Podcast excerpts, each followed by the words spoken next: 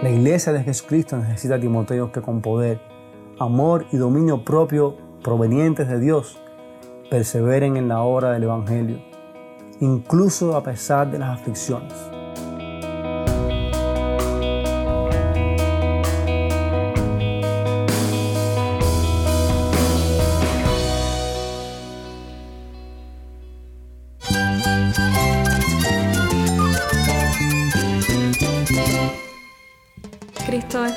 Cristo es el Rey del universo, es quien guía nuestras vidas. Él es grande y amoroso. Él es real. Solamente Jesucristo es nuestro Señor y Salvador. Es mía quien me fortalece. En Cristo Jesús hay esperanza, hay paz. Y nuestro Dios es un Dios de rescate. Estás escuchando a El Faro de Redención. Cristo desde toda la Biblia para toda Cuba y para todo el mundo.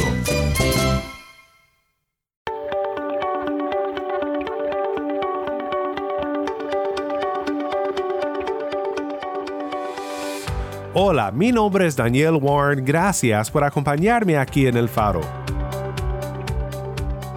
Estamos en una serie recurrente titulada El Ministerio Pastoral y nos acompaña nuestro amigo y expositor de esta serie, Andy Quesada. Andy es pastor en la iglesia Vida Nueva Habana Vieja y también sirve en el ministerio Predica Fiel, un ministerio dedicado a enseñar a pastores sobre la fiel exposición de la palabra de Dios. Sé que en lo personal Andy ha sido de mucho ánimo para mi vida y ministerio, y espero que cada pastor que nos escucha hoy sea animado también por los temas que Andy tiene en mente para esta semana. El mensaje de hoy trata con 2 de Timoteo 1, 1 al 7. ¿Te has puesto a pensar en qué invierten las personas su vida? Puede ser en ganar mucho dinero, acumular riquezas, quizás ser un gran profesional o perseguir una carrera política exitosa. Hay muchas cosas en las que las personas invierten su vida, pero definitivamente el pastorado no es una de ellas. La segunda carta de Pablo a Timoteo, en la que estaremos caminando a través de esta serie, te mostrará que el ser pastor implica mantenerse fiel al Evangelio en medio de las adversidades hasta el final de la vida. Esta segunda carta de Pablo a Timoteo revela para nosotros lo que podríamos llamar el encargo de Pablo en cuestiones de ministerio para su hijo en la fe, Timoteo. Es una epístola muy personal que apunta directamente a la vida y llamado del pastor. Si tienes una Biblia, busca 2 de Timoteo y quédate aquí para oír más de Andy Quesada. El faro de redención comienza con Me guía Él, canta alabanzaré.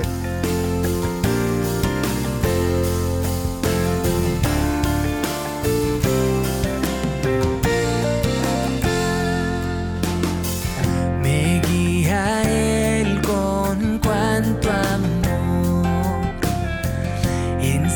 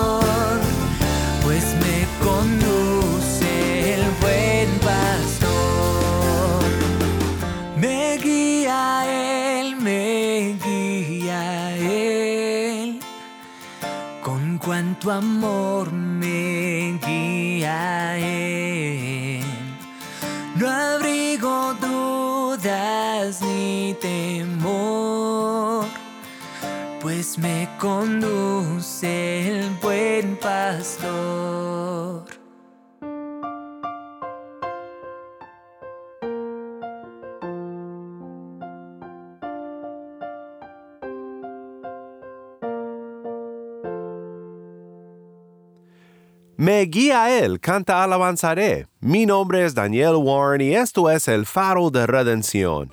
Cristo desde toda la Biblia, para toda Cuba y para todo el mundo.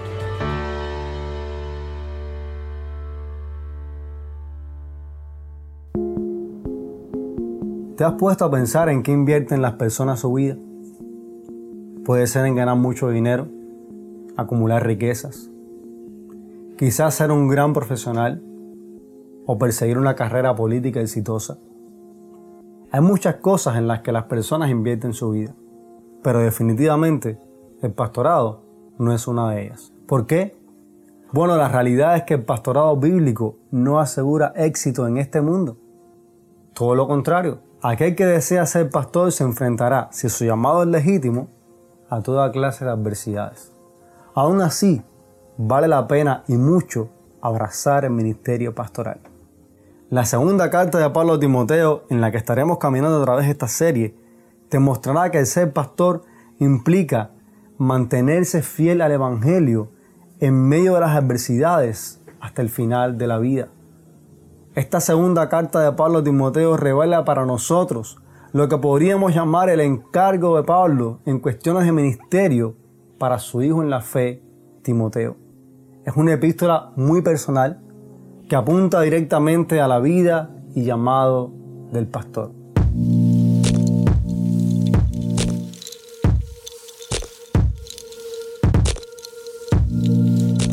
Hoy consideraremos el saludo de Pablo, su corazón para con Timoteo y su primera encomienda para él. Continúa conmigo para que veas en 2 Timoteo 1, del 1 al 7, el llamado que el Señor hace a los pastores avivar el don que Él les ha dado en vista de su fe y de la promesa de vida en Cristo Jesús.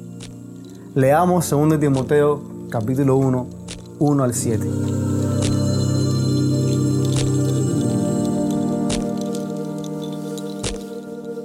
Dice la palabra del Señor. Pablo, apóstol de Jesucristo por la voluntad de Dios, según la promesa de la vida que es en Cristo Jesús, a Timoteo, amado Hijo, gracia, misericordia y paz de Dios Padre y de Jesucristo nuestro Señor.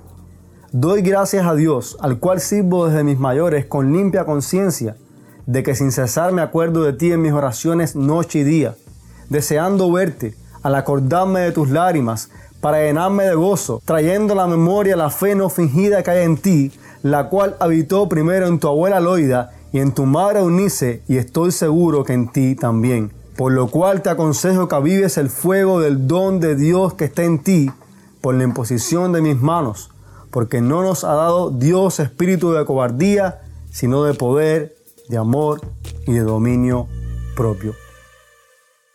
El comienzo de esta carta es un poco diferente respecto a las otras que Pablo ha escrito. Aunque incluye aspectos como el anhelo de gracia, misericordia y paz para Timoteo, resalta el hecho de que el apóstol muestra que él ha sido llamado por la voluntad de Dios según la promesa de vida en Cristo Jesús. Esta promesa de vida es la característica distintiva de este comienzo de carta.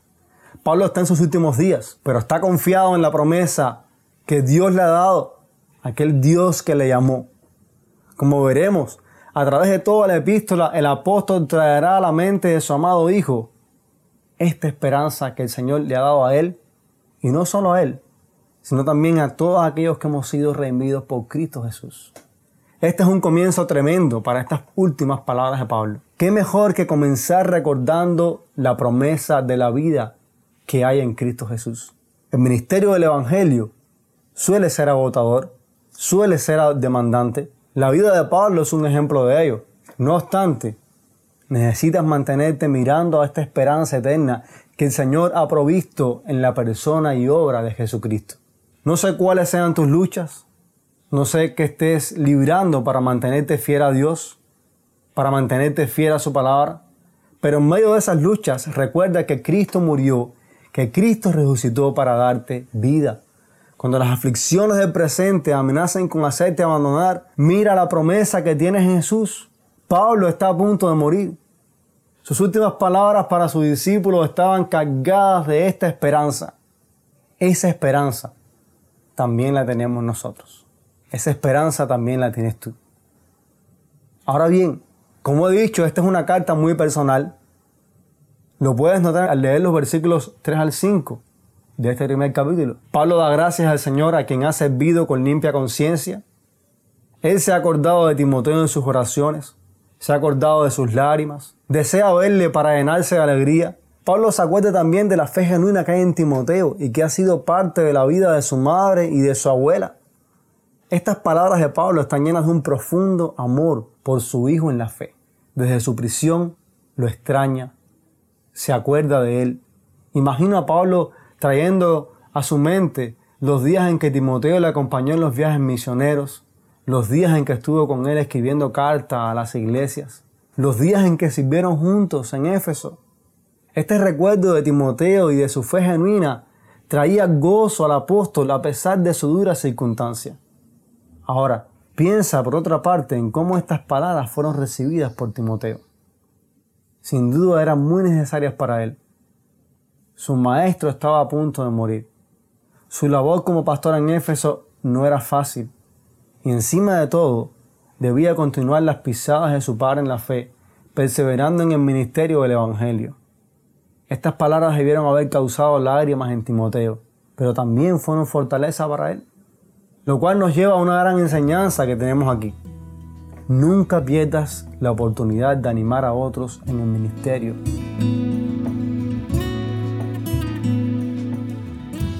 ¿Y por qué no? También de ser animados por ellos.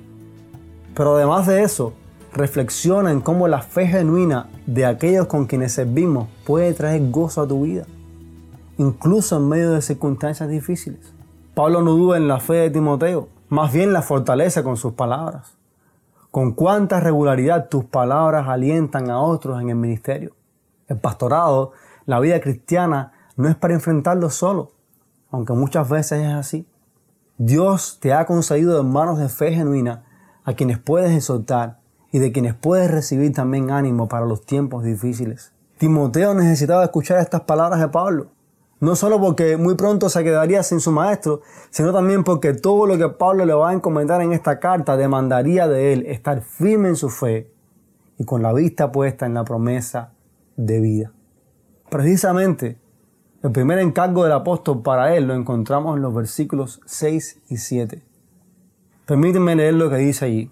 Por lo cual, te recuerdo que vives el fuego del don de Dios que hay en ti por la imposición de mis manos, porque no nos ha dado Dios espíritu de cobardía, sino de poder, de amor y de dominio propio. Pablo está diciéndole, Timoteo, debido a esta fe genuina que yo sé que habita en ti, te recuerdo que vives el fuego del don de Dios.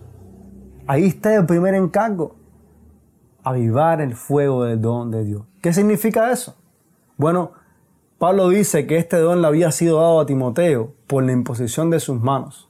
Esto nos lleva directamente a la primera carta a Timoteo en el capítulo 4, versículo 14, donde Pablo después de soltar a Timoteo a ocuparse en la lectura de las escrituras, de la exhortación, de la enseñanza, en fin, ocuparse de las responsabilidades propias de su ministerio en Éfeso, Pablo le dice, no descuides el don espiritual que está en ti, que te fue conferido por medio de la profecía con la imposición de manos del presbiterio. Así que Timoteo debió avivar este don que había recibido específicamente relacionado con su llamado al ministerio pastoral.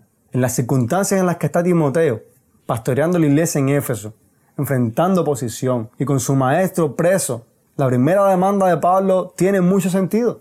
Timoteo debía levantarse y ocuparse en el ministerio que Dios le había dado. Debía ocuparse en la predicación del Evangelio. La situación de Timoteo, hermano, puede ser perfectamente la tuya. Los que estamos en el ministerio pastoral a menudo enfrentamos situaciones difíciles. En Cuba, donde sirvo, por ejemplo, llevamos varios meses sin poder reunirnos. Los pastores luchamos todo el tiempo para poder servir a la iglesia en la distancia, pero no es igual. Ha sido duro para nosotros este tiempo. Quizás esa sea tu situación, o quizás sea otra. Es posible que sepas de hermanos que no tienen ni siquiera donde reunirse de otros que están siendo perseguidos o de otros que han tenido que lidiar con falsos maestros. La realidad es que las dificultades en el ministerio son muchas. Pero hermano, la situación de Pablo a Timoteo es la misma para ti. Aviva el fuego del don de Dios.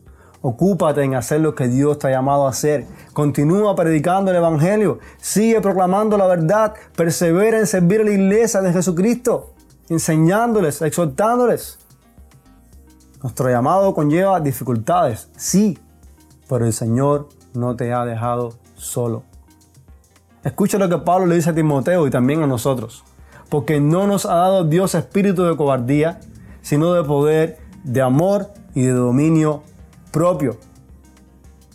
Hermano, el mismo Dios que llamó a Pablo, que llamó a Timoteo y que también te ha llamado a ti, te ha otorgado poder, amor y dominio propio para perseverar en el ministerio, para cumplir con tu llamado. Si de algo necesitamos estar convencidos, es que en cuestión de hacer el ministerio estamos completamente desprovistos, humanamente hablando. Y eso es bueno, porque te ayuda a recordar que eres enteramente dependiente de Dios para cumplir con lo que Él te ha llamado a hacer. Esto me recuerda las palabras de Warren Squisby citadas por el pastor Miguel Núñez en una conferencia.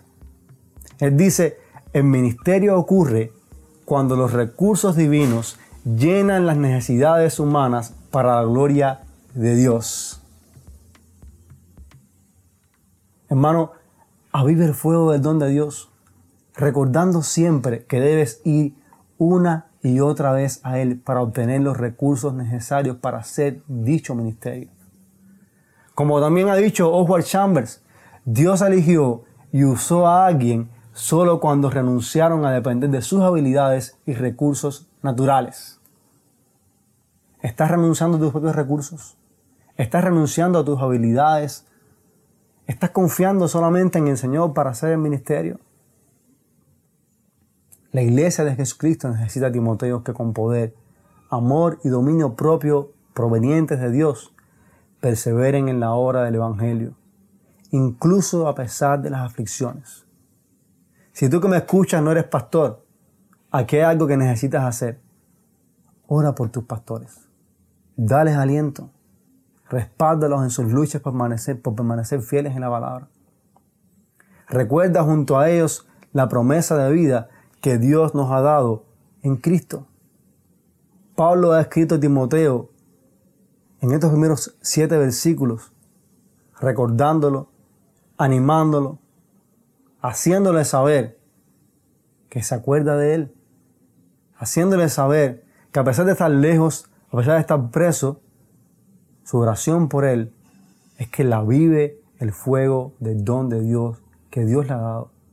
Pero que haga eso con la provisión que Dios también ha puesto en sus manos. Esa misma provisión Dios te la ha conferido a ti. Poder, amor, dominio propio. Es cierto que el ministerio es difícil. Es cierto que muchas personas prefieren una vida de éxito en términos humanos, una gran profesión, riquezas, dinero, valor en este mundo. Es cierto que aquellos que abrazan el ministerio posiblemente pasarán buena parte de su vida sufriendo y padeciendo por causa del Evangelio. Pero recuerda, hay una promesa de vida, hay una esperanza eterna en Cristo Jesús. Y por tanto, en vista de esas cosas, el llamado que Dios te hace como pastor es, ocúpate en el don que el Señor te ha dado. Convéncete de que Él también te ha otorgado los recursos para hacerlo. Deja la cobardía a un lado, escucha la voz del Señor en este texto y levántate para hacer aquello que Él te mandó. Dios va a proveer todo cuanto necesitas. Sé fiel, busca a Cristo y recuerda siempre la promesa de la vida en Cristo Jesús que tienes en Él.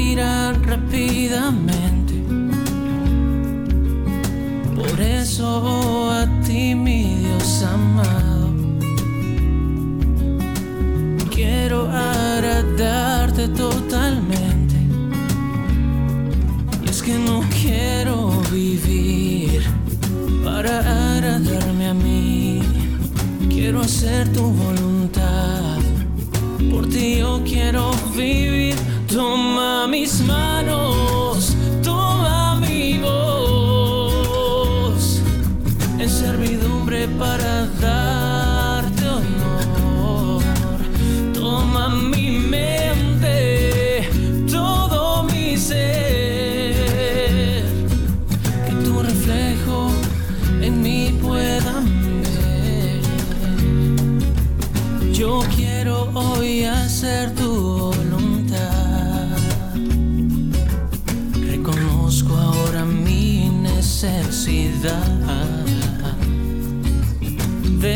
agradecer las muestras de tu amor.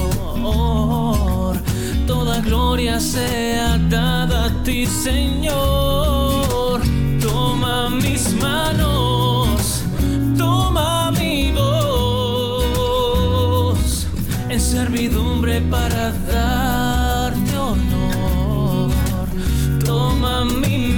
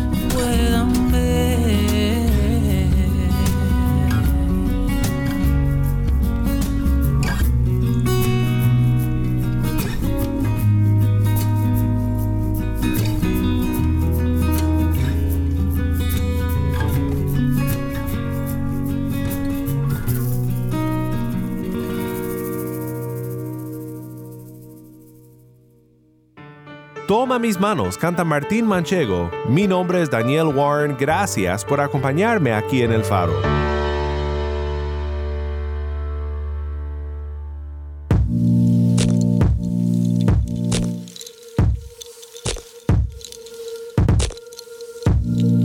Muchísimas gracias Andy por comenzar con una exhortación tan excelente esta serie El Ministerio Pastoral. Estamos muy emocionados por oír lo que nos compartirás de la palabra de Dios en el resto de esta serie.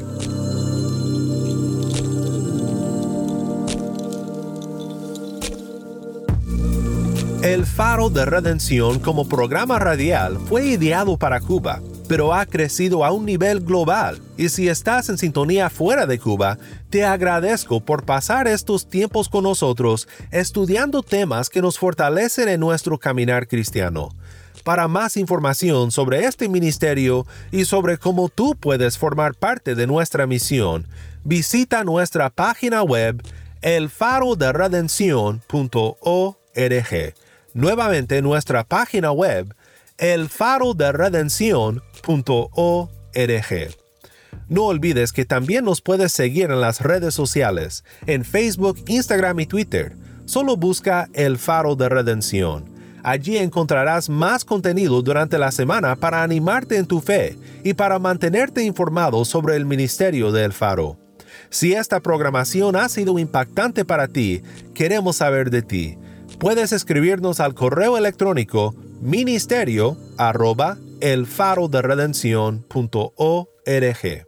Nuevamente nuestro correo electrónico ministerio arroba elfaroderedención.org o mándanos un mensaje de voz a nuestro número de WhatsApp y cuando nos lo mandes indícanos si podemos incluir tu mensaje en un futuro programa.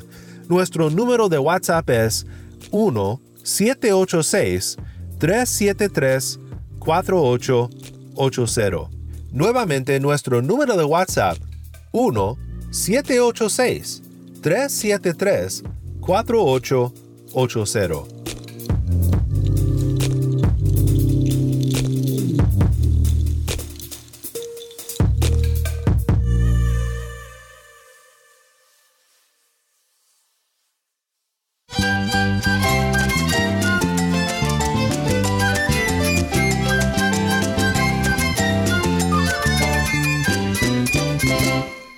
Nombre es Daniel Warren. Te invito a que me acompañes mañana en esta serie El Ministerio Pastoral. La luz de Cristo desde toda la Biblia para toda Cuba y para todo el mundo, aquí en el Faro de Redención.